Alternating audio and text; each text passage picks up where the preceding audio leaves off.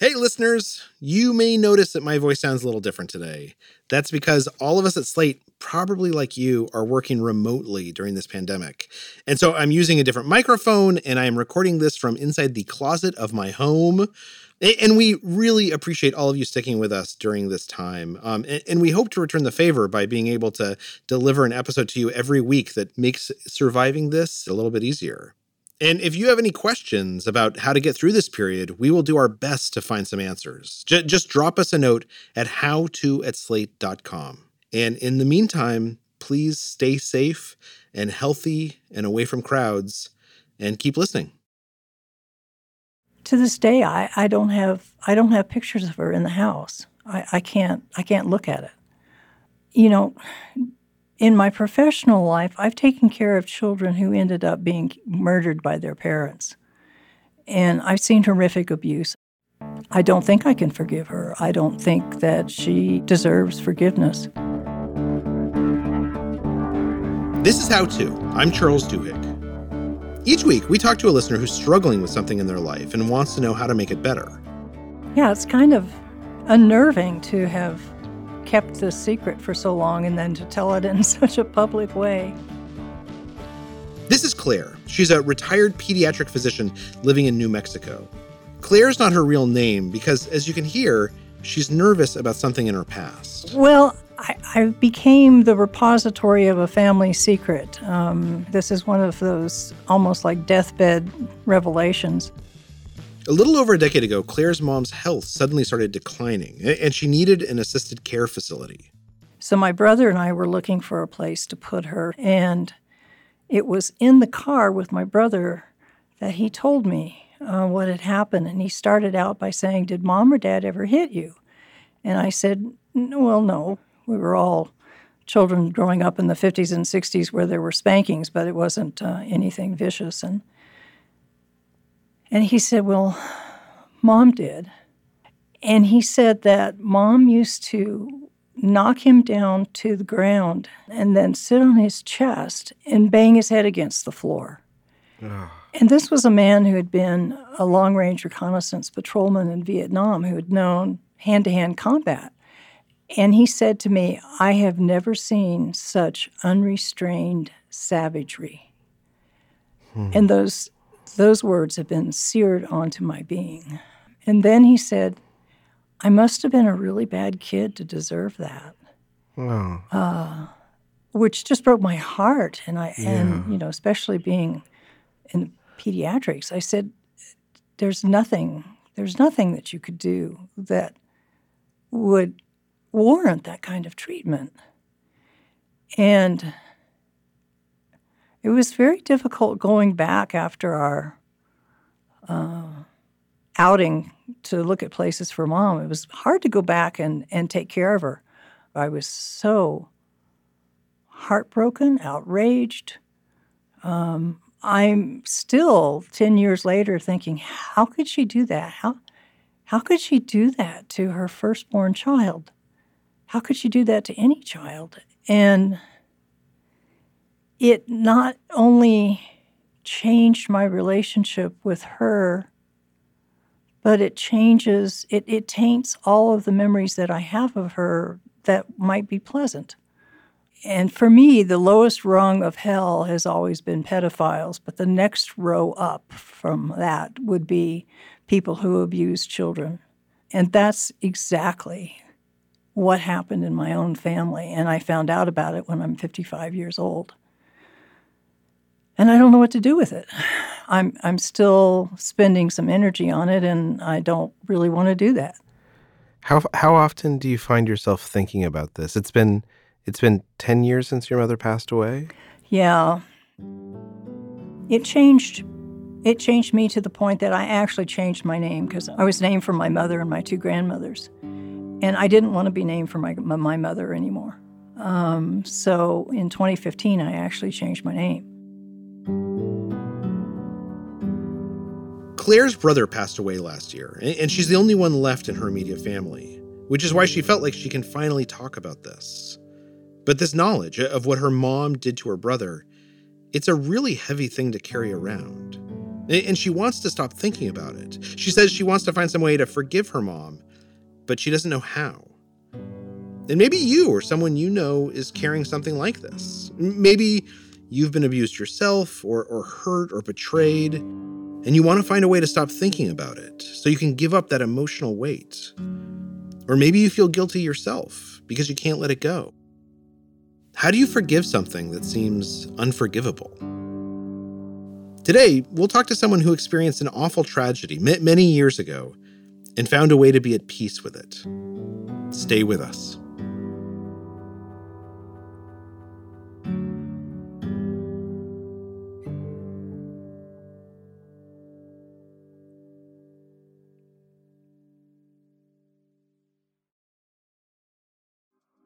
Apple Card is the perfect cashback rewards credit card.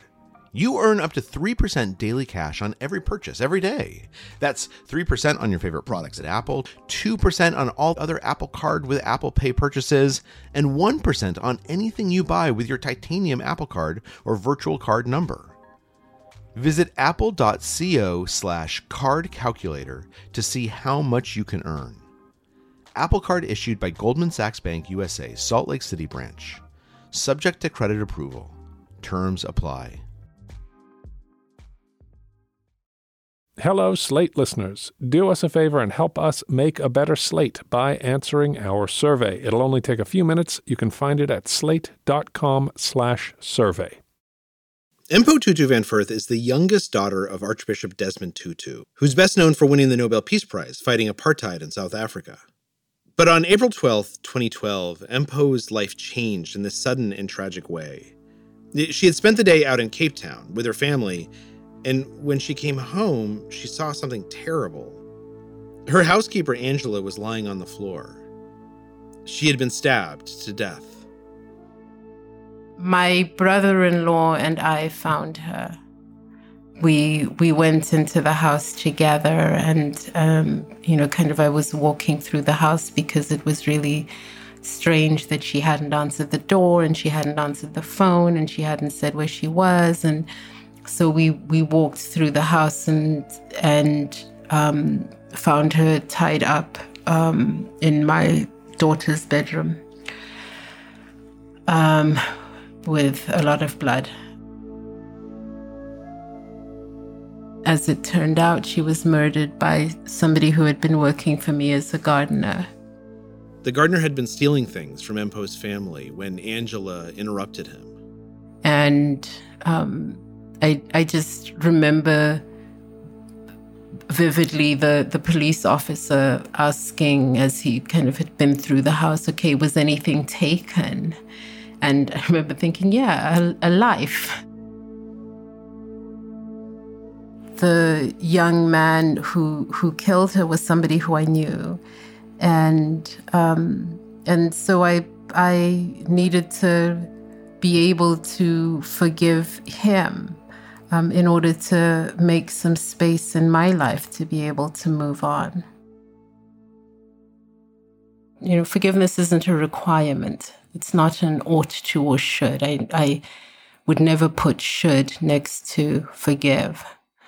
Um, but I think that what you do discover in the process of working towards forgiveness is that that it's not the person who you forgive who's the ultimate beneficiary, it's you yourself. Two years after Angela's death, Mpho wrote a book with her father called The Book of Forgiving. In a way, what you're saying is if I say I forgive you, I'm saying I no longer reserve the right to take revenge on you for that thing that you have done. And what the experience is of, of walking around with something that is unforgiven is that every time the image of that person comes up who you haven't forgiven, there's a churning that you experience, or, you know, an anger or an anguish or a hurt. In a way, they get to decide how you're feeling. They get to have the decision of what your day feels like by how much they intrude on your consciousness. You, you mentioned the the murder of Angela, someone who mm-hmm. had come into your house and had looked after your children, someone someone who was a part of your family. I mm-hmm. imagine when she was first murdered and when you learned that it was was someone else in your house who had done that.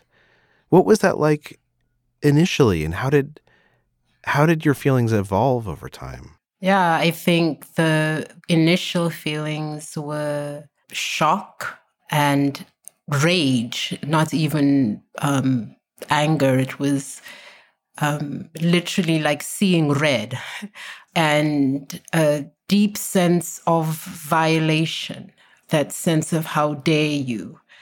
Um, and I, you know, I can imagine that perhaps um, Claire hear, hearing the story from your brother, that those might be um, things that you you also recognize um, that you you you spoke to being so angry as well. But one of the things that that really began the healing process for me almost immediately was telling the story with my friends and with my church community and that that really was the beginning of that healing process was telling the story Wait, wait, what what was the gardener's name?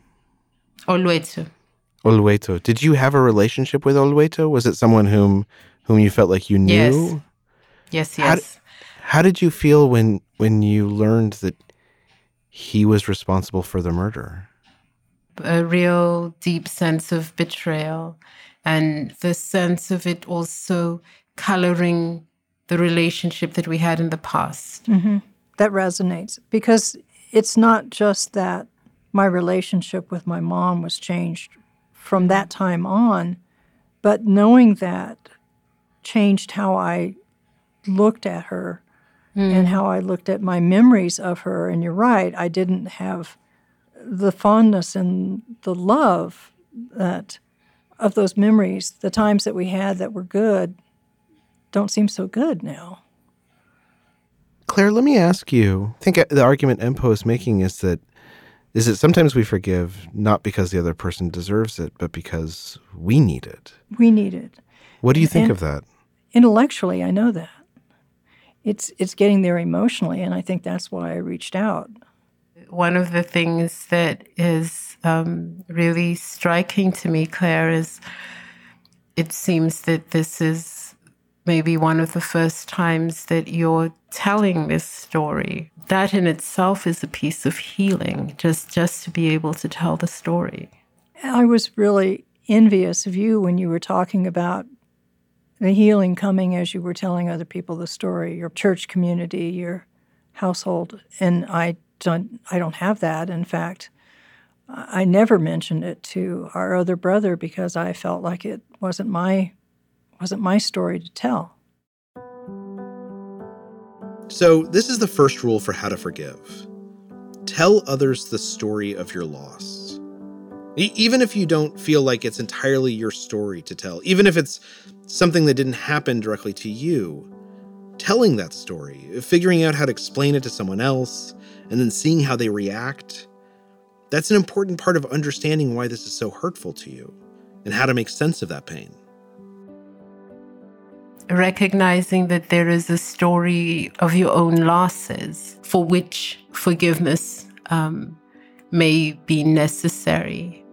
Um, there's the story of this person who you love. You can't forgive on his behalf, but you can soften the, the edges of the pain that you carry for him you can't forgive for him, um, but you can forgive for you. One of the things that you said, Claire, is that my memory of my mother has changed, has been tainted by this knowledge, and that's that's a hurt. That's a um, that's a loss, and to be able to enumerate all of the losses. Um, maybe not being certain that you wish that your mother could rest in peace. Um, um, and, you know, maybe ultimately that's your check mark for, or I will know I have forgiven her when, when I can hope for her to rest in peace. This is the next rule name your hurt. If you can catalog all the ways, big and small, that this event has caused you pain, you can start to put them away. But until you have that catalog, until you say, write it all down, it's hard to know how to put it to rest. You know what has come to me with this discussion, of course, is my professional role with children who have been severely injured or even killed from family abuse. I mean, all of those stories that I haven't been able to tell either because of, you know, patient privacy and that. Now I see this as as one more secret that was laid on me that I couldn't bear. And it's hard. It's hard sometimes to identify all those pains. It and to and to and to honestly feel feel ownership of them. That sometimes we we feel like we we're not entitled to that trauma. We're not entitled to that pain. And yet your heart still feels it and unless you admit that to yourself, it's hard to let it go. yeah. Mpho, in, in the book that you wrote with your father, he talked about how his father had abused his mother and how he struggled to forgive. And I imagine that must have been so painful to write. What lessons did you learn from watching your father struggle with this story? I think actually the things that were striking to me about that one was that it was a struggle to to forgive his father, and the biggest struggle for him was to forgive himself. How do you mean? Um, he was a kid, a, a small boy who wasn't big enough to protect his mother from his father's rages. Claire, do you think that that's part of what's what's keeping this alive for you? Do you think that you feel guilty that you weren't able to protect your brother, that you didn't even know this was happening? I think I'm holding on to my anger to vindicate him. If I can stay angry at my mom, then it makes it makes it better for him somehow. Does that make sense? Yeah. And when you say that, like, does it make sense to you? Yeah, because I'm well, I can't talk, so We're making progress, but there's more steps to true forgiveness. And when we come back, Mpho will tell us about them.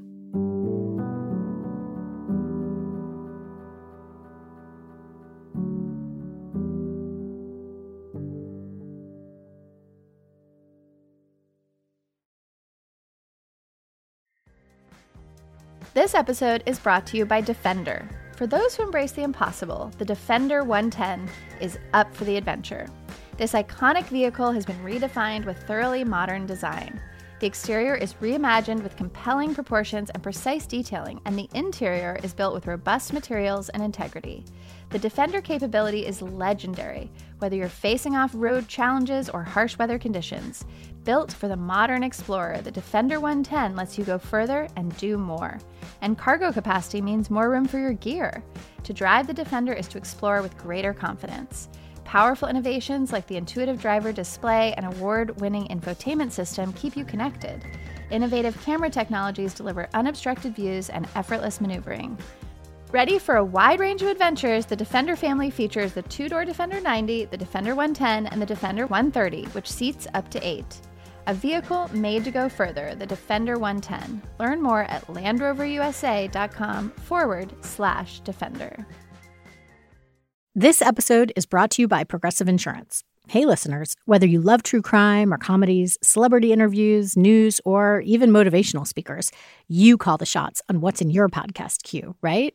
And guess what? Now you can call the shots on your auto insurance too. Enter the Name Your Price tool from Progressive. The Name Your Price tool puts you in charge of your auto insurance by working just the way it sounds. You tell Progressive how much you want to pay for car insurance. Then they'll show you a variety of coverages that fit within your budget, giving you options. Now, that's something you'll want to press play on. It's easy to start a quote, and you'll be able to choose the best option for you fast. It's just one of the many ways you can save with Progressive Insurance. Quote today at progressive.com to try the Name Your Price tool for yourself and join over 28 million drivers who trust Progressive. Progressive Casualty Insurance Company and Affiliates. Price and coverage match limited by state law. On Death, Sex, and Money, we feature interviews with you, our community of listeners, getting honest about uncomfortable things. I developed an illness where it isn't safe for me to drive. A friend once said to me, Sex is like air. You don't think about it until you're not getting enough. This is a similar sort of thing if you just replace sex with driving. Listen to Death, Sex, and Money wherever you get podcasts.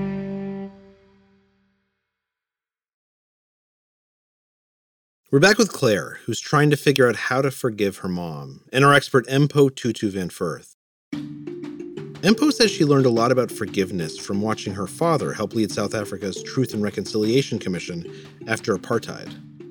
His work on the Truth and Reconciliation Commission was actually what inspired the book of Forgiving. It was really what he learned um, from the families of people who had been killed or tortured. If we don't forgive, then there is no hope for us to reconcile, no hope for us to create a new, different, and better South Africa. This is our next rule. Once you're ready, you should talk to the person who hurt you and actually tell them that you forgive them. Sometimes those people have passed away. And so in Claire's case, that means talking to a pair of trees in her backyard, where she buried her mom's ashes and her brother's ashes. So I can sit between those two, the chokecherry and the hawthorn, and talk to both of them. Mm, that's lovely. Claire, do you think it would help if you if you wrote this story out, if you wrote to your mother and said, I forgive you. Here's all the ways that you hurt me. Here's all the things that I wish I could tell you. But I I have decided to forgive you. Do you think that would help? Yeah, and and I tend to be a fairly verbal person, so writing it, putting it in words, but then also I can I can take each of those letters and I can bury them at the base of the trees where mm. their ashes are. I think it'd be a tremendous relief. Why is that? Because I don't have to keep it a secret anymore. Yeah. Mpho, you write that after after offering forgiveness, after after saying to someone, I no longer reserve the right to exact revenge on you, I'm going to I'm going to give up this anger and this hatred. That then the final step and the, the goal is to release the relationship. What do you mean by that? The past is the past. What happened has indeed happened but I have decided that I'm not going to make that story be the full description of who you have been in my life. You know, in in Claire's case, that might be um, being able to reclaim the memories of your mother and of your brother in ways that, yes, um, you have this as another part of their story, but it's like a, a piece of tile in a mosaic. It's not the whole picture.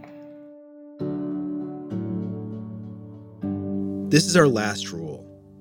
To let the past be the past, you sometimes have to let go of the previous relationship you had with the person you're forgiving, and then forge a new relationship or a new memory of that person something that isn't what you had before, but which includes those positive things that you still share.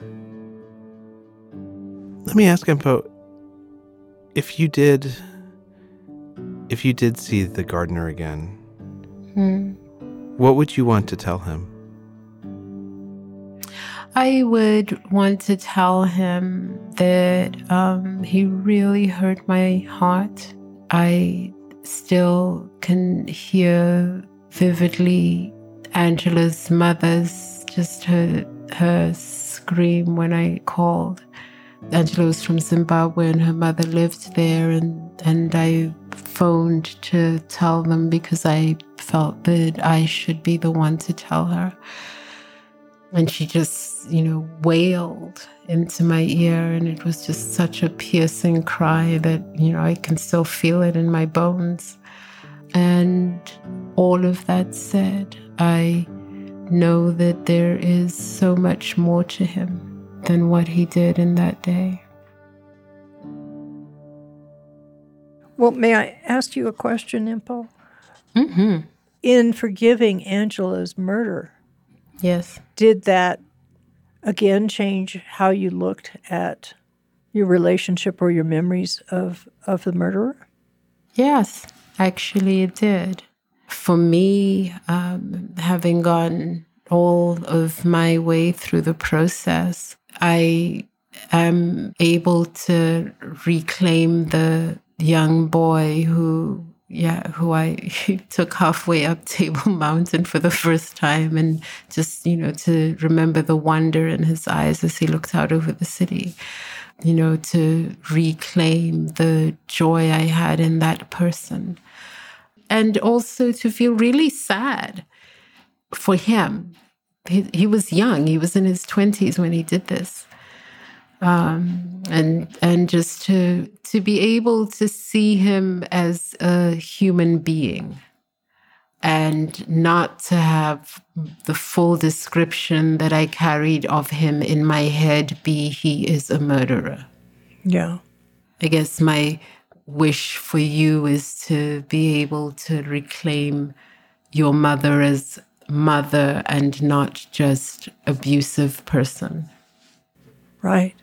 And perhaps part of it for you, Claire, is to say, when the spring comes and the ground has thawed, and you go through the ritual of releasing your mother from your anger by burying the letter at her tree, what kind of memories and relationship with your mother do you wish would come back to you? Mom and I were good traveling buddies, and we had some really fun times. And sometimes, you know, we'd be traveling or doing something together, and there would be a, an unexpected adverse circumstance. And usually we would just shrug and laugh and say, well, this is adventure number 2550, or you know, just give it a number. And, and, and I, I miss her in a sense. I miss having those good memories of her. Mpho, do you think Claire can get there? Oh, I do. I think you've made a huge first step. Well, when you consider I've been holding a secret and here I am telling it in a very public forum,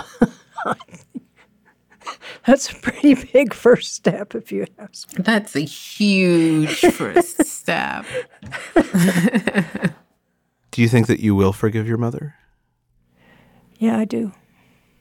I hope you do too. I think there's more than the ground that's going to thaw in the spring.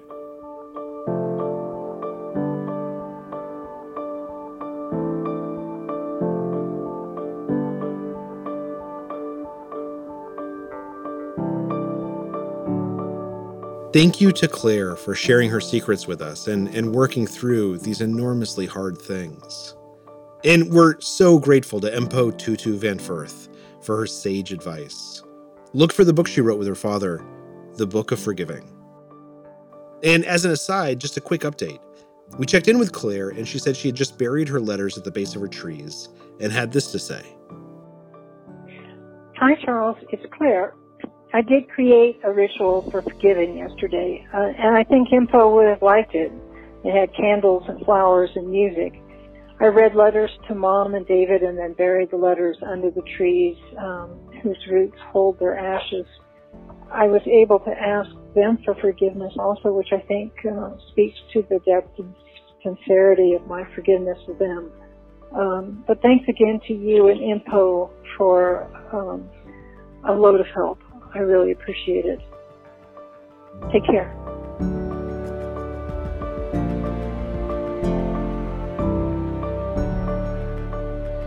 If you have something you're hoping to get off your chest, send us a note at howto@slate.com and we might be able to help. How To's executive producer is Derek John. Rachel Allen is our production assistant, and Merritt Jacob is our engineer. Our theme music is by Hannes Brown. June Thomas is the senior managing producer of Slate Podcasts, and Gabriel Roth is Slate's editorial director for audio. Special thanks to Asha Saluja and Sung Park. I'm Charles Duhigg. Thanks for listening and stay safe.